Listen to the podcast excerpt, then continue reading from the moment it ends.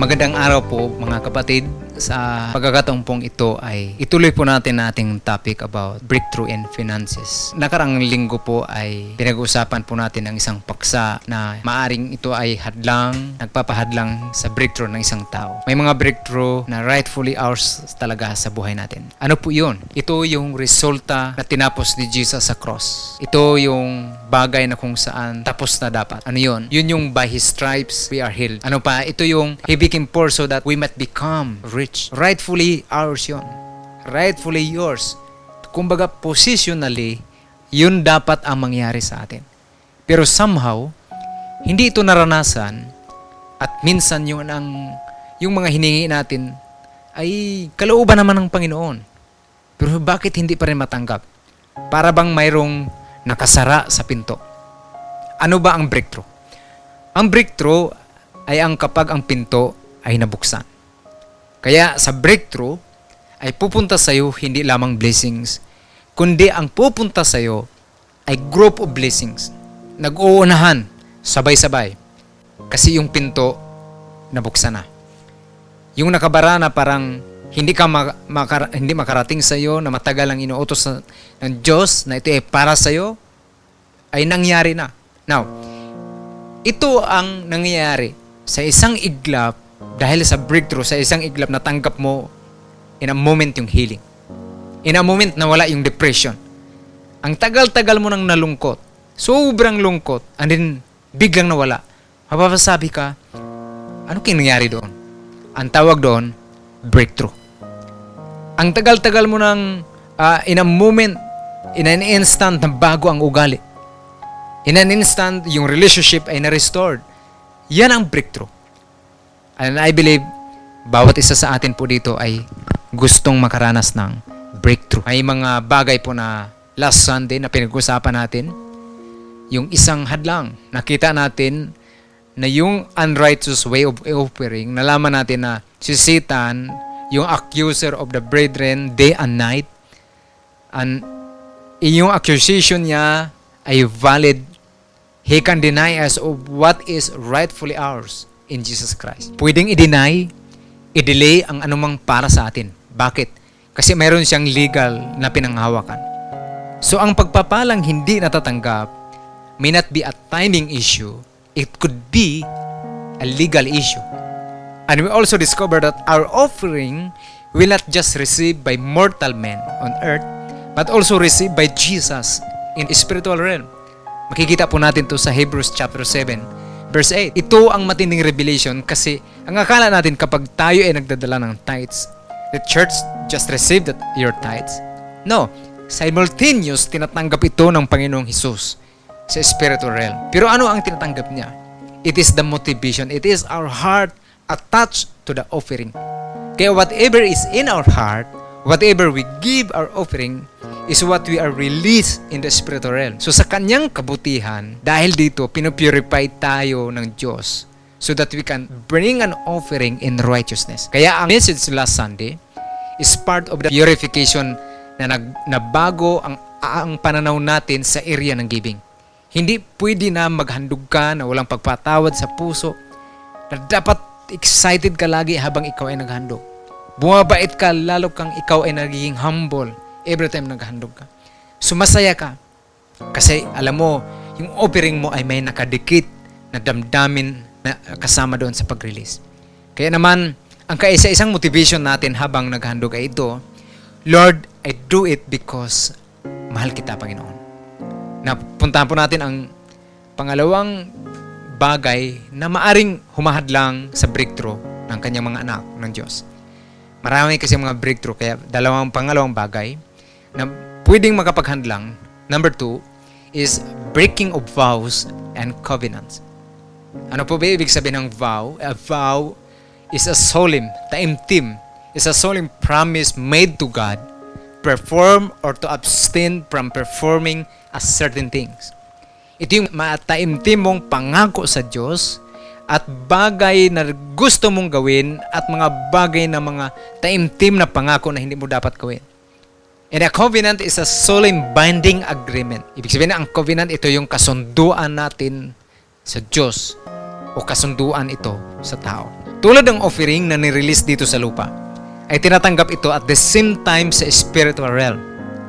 Ganon din ang vow o kasunduan na ginagawa mo sa Diyos o sa tao ay legal agreements not only on earth but even in the spiritual realm. Kaya kapag na-break mo ito, the enemy may build against us, against you, the offender.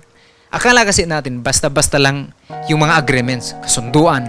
Hindi po. Yan pala pag ginawa yan sa lupa, counted din yan sa spiritual realm. Kaya malaking bagay ang kasunduan sa langit. Malaki ang bagay na ginawa natin kasunduan dito. Kasi nangyayari rin ito sa langit.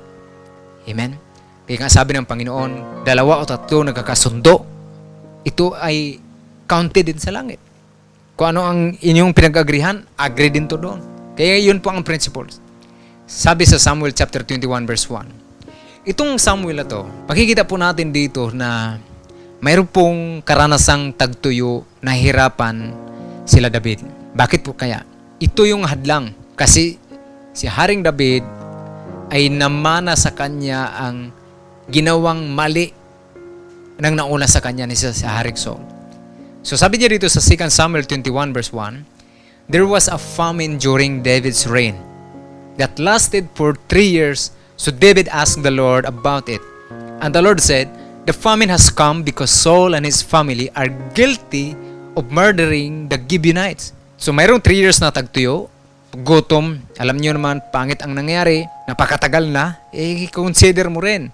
Baka may ibang dahilan. 3 years na natagtuyo, tiniis nila yung unang taon. Dumaan ang unang taon, tiniis nila ang pangalawang taon. Tiniis nila yung pangatlong taon. And then, maaring nanalangin na sila Matindi na lang kilang fasting pero walang nangyayari. So nag-aalala na sila. Talagang, ay ba, kung kailan, hanggang kailan ba ito mangyari? Kasi pag ito ang nagtuloy-tuloy, aba, hindi ito maganda. At yun nahalata ni David. Teka lang muna. Ibang usapan na to. Kasi hindi pangkaraniwan. Kaya pag may nangyari sa isang Kristiyano medyo matagal-tagal na, i-consider mo din. Baka iba na yan. Kaya naman nagtanong si David, no? Baka may, sabi niya, baka may sumpang dumadaloy sa Israel. Kaya nag-consult siya kay Lord.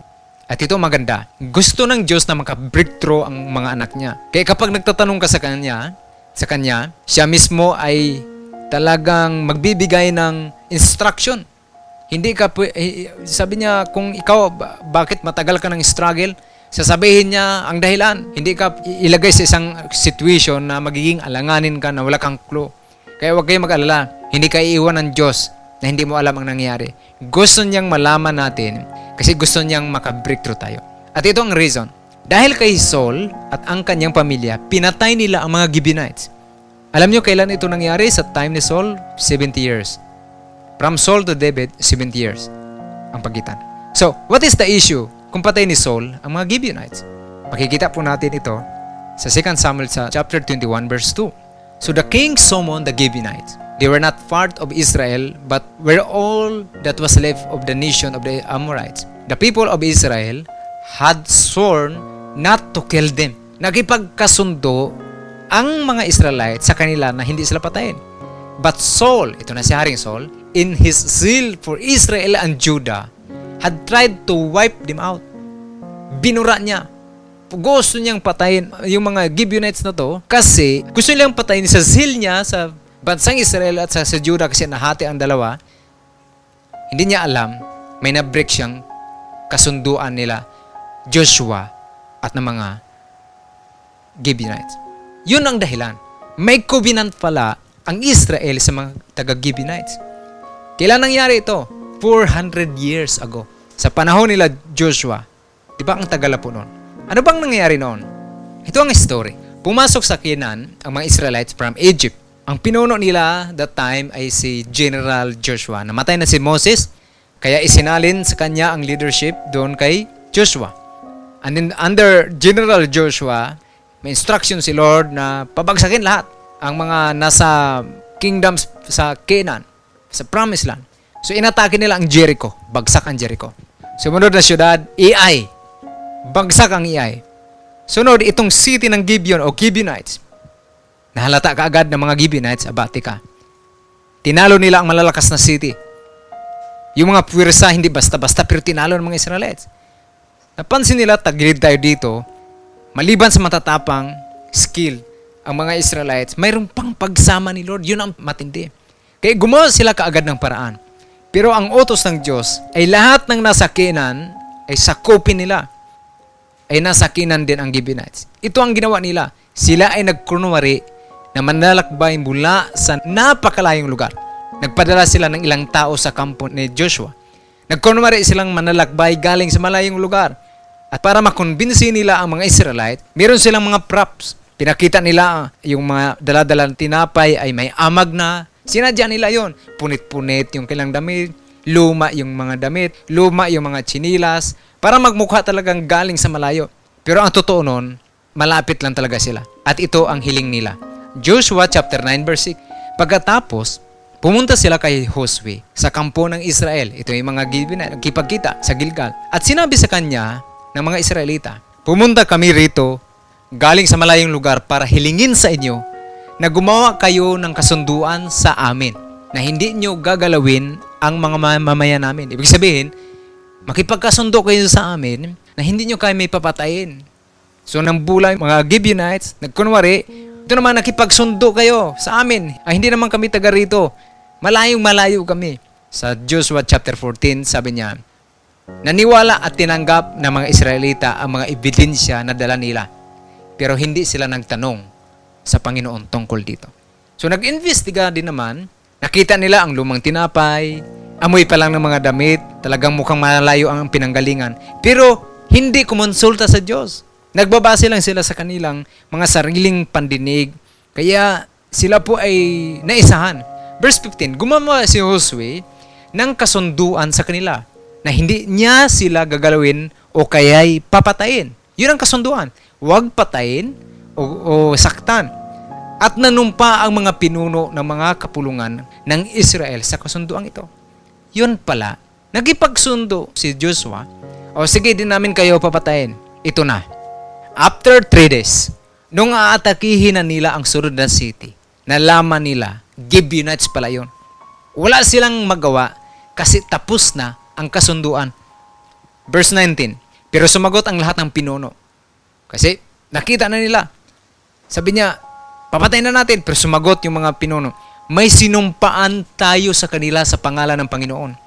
Ang Diyos ng Israel, kaya ngayon ay hindi natin sila pwedeng galawin. Ang covenant na to, lumipas for 400 years ago. Hindi na ito in-honor ni Haring Saul.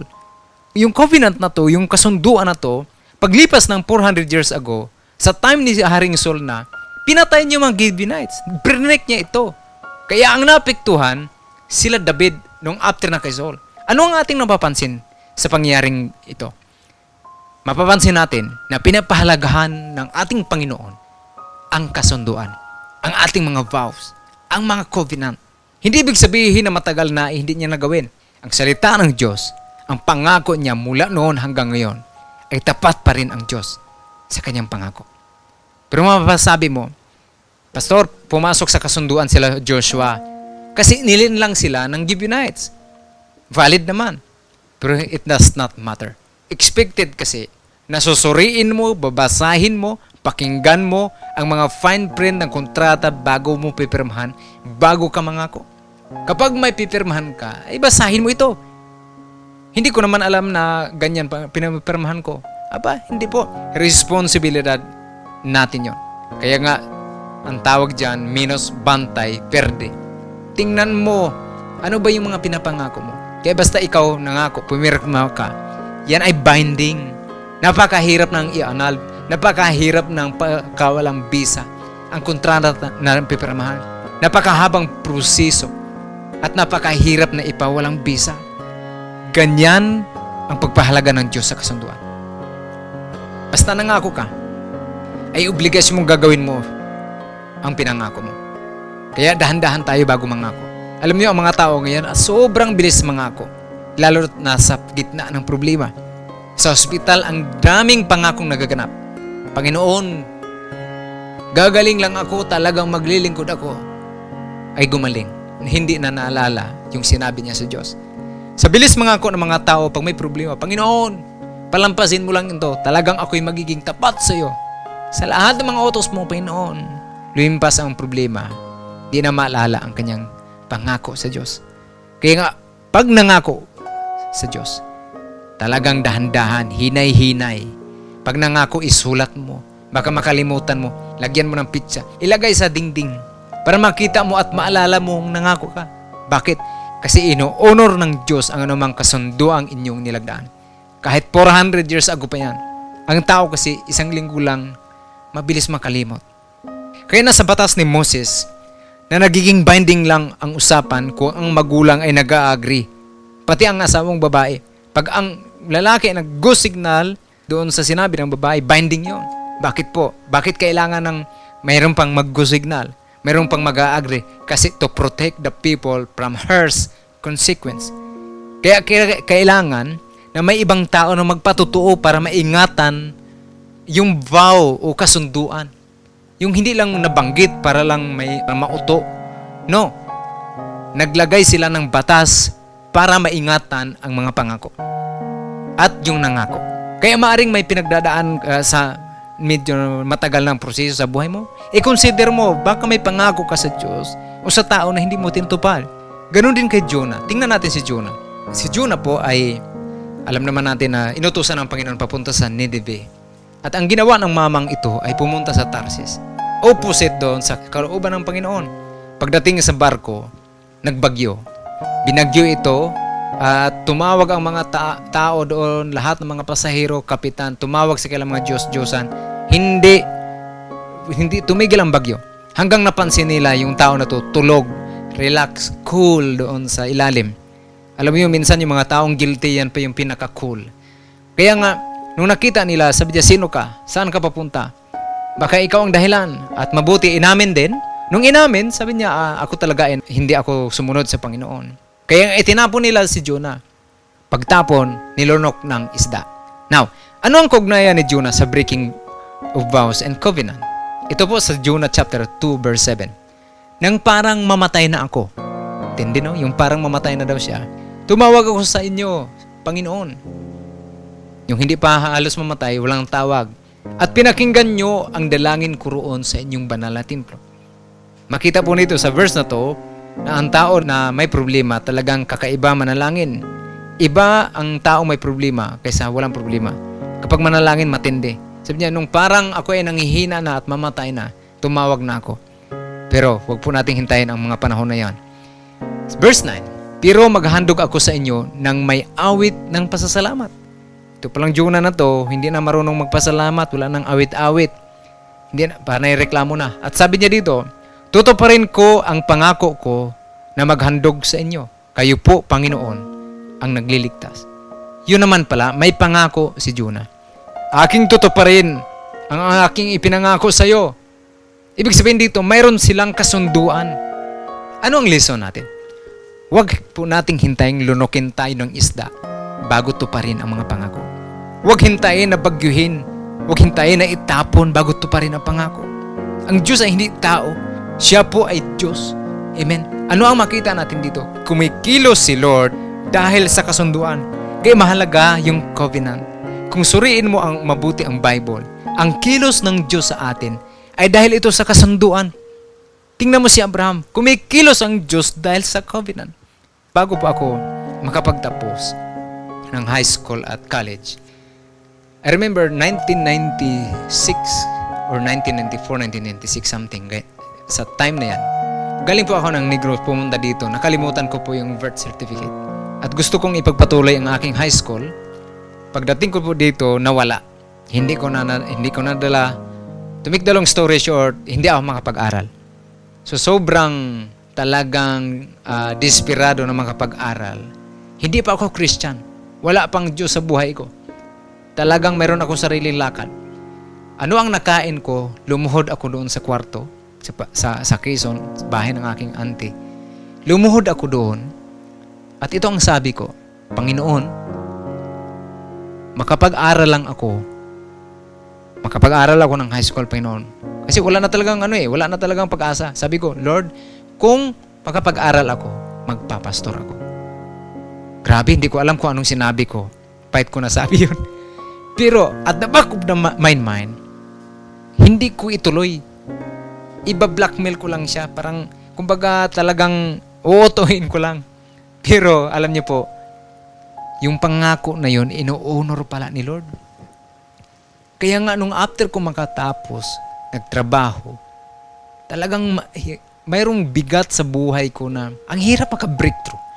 Hindi ako maka-breakthrough financially, hindi ako maka-breakthrough sa wealth. Ang daming mahadlang, parang may nakasara. Nanalangin naman ako, nagde-disciple na talagang ano. Yun pala, until after 16 years, binilang ko. Mula nung time na yun hanggang nagsabi ako, yes Lord, magpa-pastor ako. Magpo-full time na ako. Magtutudo na ako sa church. Alam po ang nangyari. Doon ko pa na, naalala na may vow pala ako na na aking nakalimutan.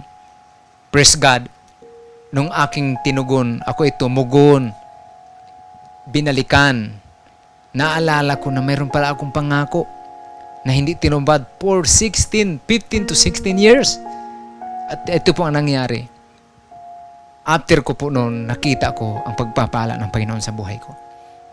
Alam mo kapatid, importante na suriin natin ang ating buhay, ating sarili. Ano ba yung mga pangako mo minsan na hindi mo natupad? Kayo yung panata na biblical ay kailangan ituloy natin. Pero mayroon rin mga panata na hindi ayon sa Bible. Ikansila natin yon. Huwag nyo nang ituloy yung mga panata na yung Biyernes Santo, hindi ka maligo, o pupunta ka para mayroong anting-anting, yung parang natutu, tinatawag mong ibang espiritu, hindi po kalooban, itigil mo na yan. Hindi Diyos ang kinausap nyo, ibang espiritu. Now, puntahan po natin. Ano ba ang mga covenants na pinapasok nyo ngayon na dapat ito ay tutuloy-tuloy? Talagang gawin mo. Amen. Now, number one, yung sa pag-aasawa, yung marriage. Ito yung napakatinding covenant kasi ito yung kasunduan mo sa Diyos at kasunduan mo sa tao. Alam niyo ba na marami mga pagpapala na hadlangan dahil maraming binibreak ang covenant na to? Na maraming unfaithful. Maraming may pagpapala na nahinto.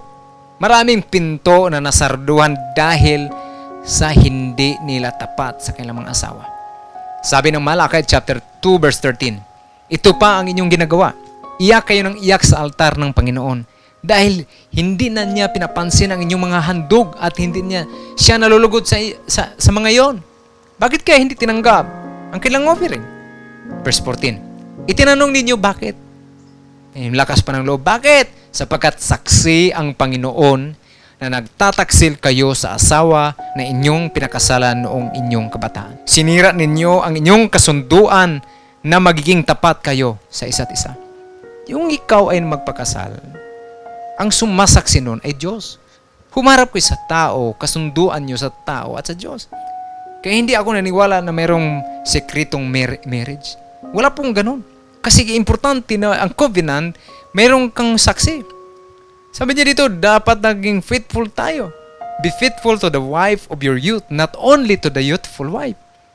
Ano ibig sabihin? Kailangan maging faithful tayo kahit nagbabago ang hitsura nila. Faithful nung bata, nung kaedad na, hindi naging faithful. Kaya nawala ang pabor ng Diyos sa'yo kasi you became a covenant breaker. Ito ang tanong, Pastor, kailan po ba dapat ang tamang panahon para magpakasal? Unang-una, magpakasal ka dahil hindi COVID. Kasi sabi nila, ngayon matindi, mura ngayon. Huwag ka rin magpakasal dahil marami ka nang naipon. Ito ang problema, maraming ikinakasal. Pinaghandaan ang wedding pero hindi pinaghandaan ang marriage. Doon po kasi nagmamatter. Doon meron kasunduan. Ano po dapat? Pakasal ka pag alam mo ang meaning ng covenant.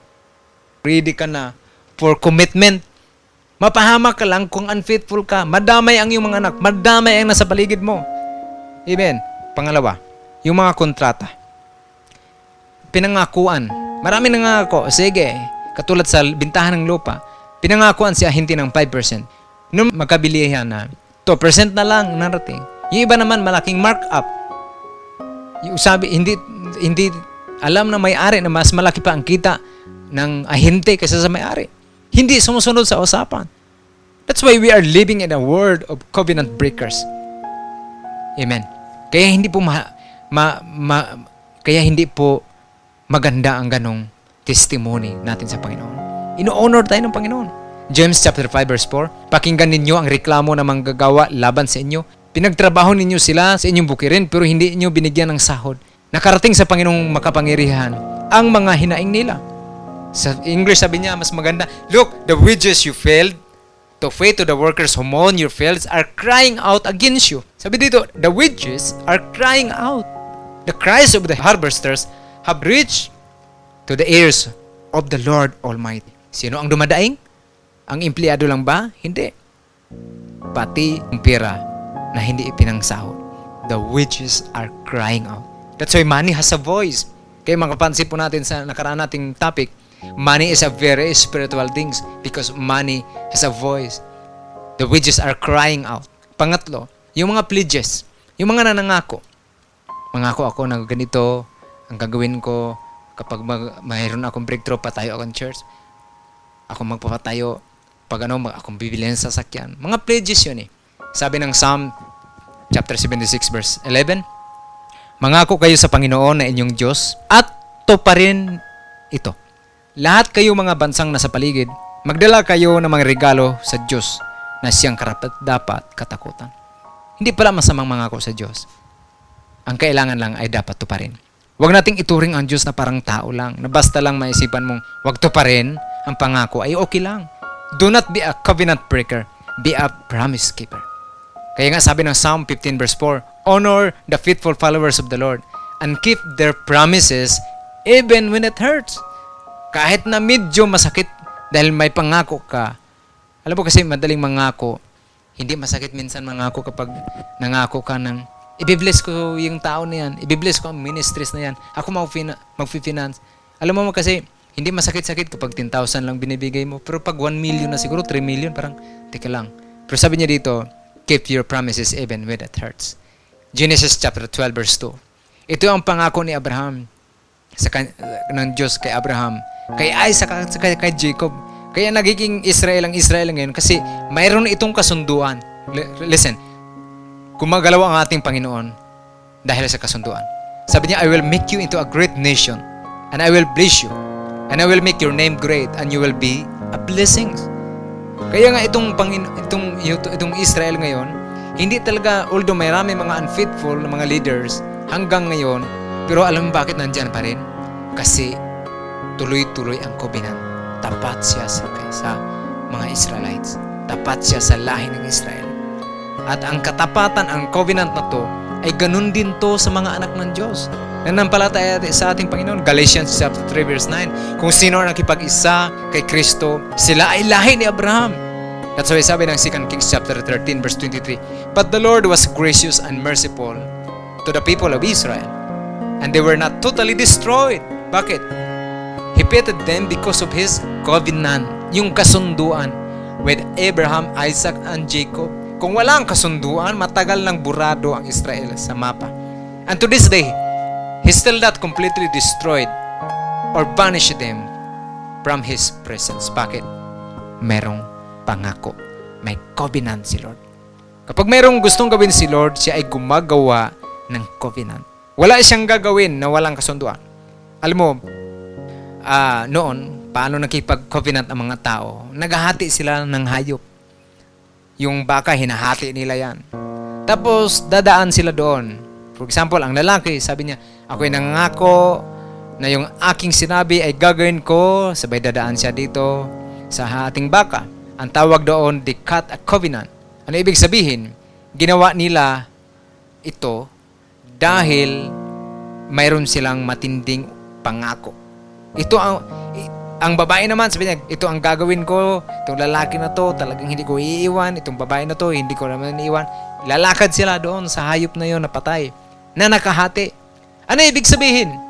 Pag hindi ko ito ginawa, nagiging unfaithful ako sa aking pangako, matulad ako sa nahating baka na to. Kaya nga ang kasunduan hindi basta-basta.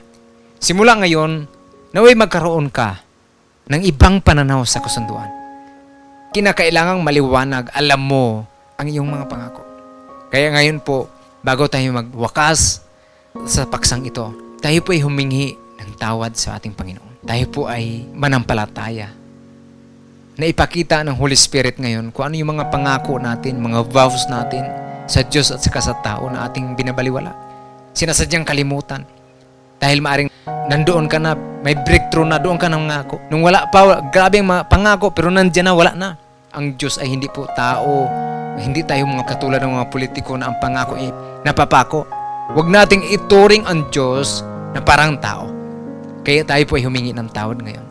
Kung ikaw ay may kasunduan pero binago mo, humingi tayo sa banal na espiritu na ipakita ito sa atin. Kung ano ang pangako na yon, kasunduan o pangako natin sa Panginoon. Tayo po yung panalangin. Sumunod po kayo sa panalangin na to. Sabihin mo, patawad Panginoon kung ako po ay hindi faithful sa aking asawa. Patawad Panginoon kung may mga pledges na hindi ko binigay. Patawad Lord na itinuturing ko kayo na parang tao lamang. Nangako ako pero hindi ko ginawa. Patawad Panginoon. Patawad din po sa mga pinasok naming kontrata at mga kasunduan na hindi kami naging tapat. At Lord, tulungan mo kami na maging tapat sa iyo. Katulad sa pagiging tapat mo sa amin. Holy Spirit, empower us to do whatever we have promised to you. At ito ay magbigay ng glory sa inyo, Panginoon. Panginoong Hesus, linisin mo kami sa mga sinirang pangako. Binibreak ng mga kasunduan sa iyo at sa, sa tao. Lord Jesus, linisin mo kami sa anumang mga pangako sa iyo na hindi pagtupad. Kami po ay nagpapalinis sa pamagitan ng dugo ng aming Panginoong Hesus. Humihingi po kami ng patawad. Kami po ay nagkamali. Lord, patawarin niyo po ako. Pakinggan po na ang sinasabi ng Diyos ngayong. Kapatid, I believe na itong araw na to ay itinakda upang marinig mo, upang matuto kang mag-honor sa kasunduan mo sa Panginoon. Naway pagpalain ka ng ating Panginoon. I declare sa iyong pamilya, I declare sa iyong sarili. Ang Numbers chapter 6 verse 24 to 26. Receive it in your spirit. Say amen kapag marinig mo. I declare to you verse 24 to 26. The Lord bless you and keep you. The Lord make his face shine on you and be gracious to you. The Lord turn his face toward you and give you peace. If you receive it, say it, Amen. Amen. Lord, salamat sa tao na nakikinig ngayon. Salamat sa aking kapatid na to na Lord, alam ko meron parating ang mga breakthrough. Hallelujah, nagdideklara ako ng sunod-sunod na breakthrough sa kanyang buhay. Sapagkat ready na ang kanyang puso. Siya na ay malinis Pinoon at kaya niyang tuparin ang kanyang mga vow sa inyo. Salamat Pinoon sapagkat Lord, ang, ang mensahe na to Pinoon na kanyang narinig, Pinoon, ito ay nagpo-posisyon sa tamang attitude ng puso na Lord, ang katapatan ng iyong mga anak ay magfo-flow at yung testimony mag-increase sa buhay. Lord, I declare that the goodness sa buhay mo ay mag-increase sa buhay niya, Lord. At makita niya ito, Pinoon, na ikaw ay mabuti. Sapagkat ikaw ay Diyos na may planong mabuti sa Kanya. Palain mo ang aking kapatid. I apply your blood in Jesus' name sa kanyang buhay. In Jesus' name. Amen. God bless you po.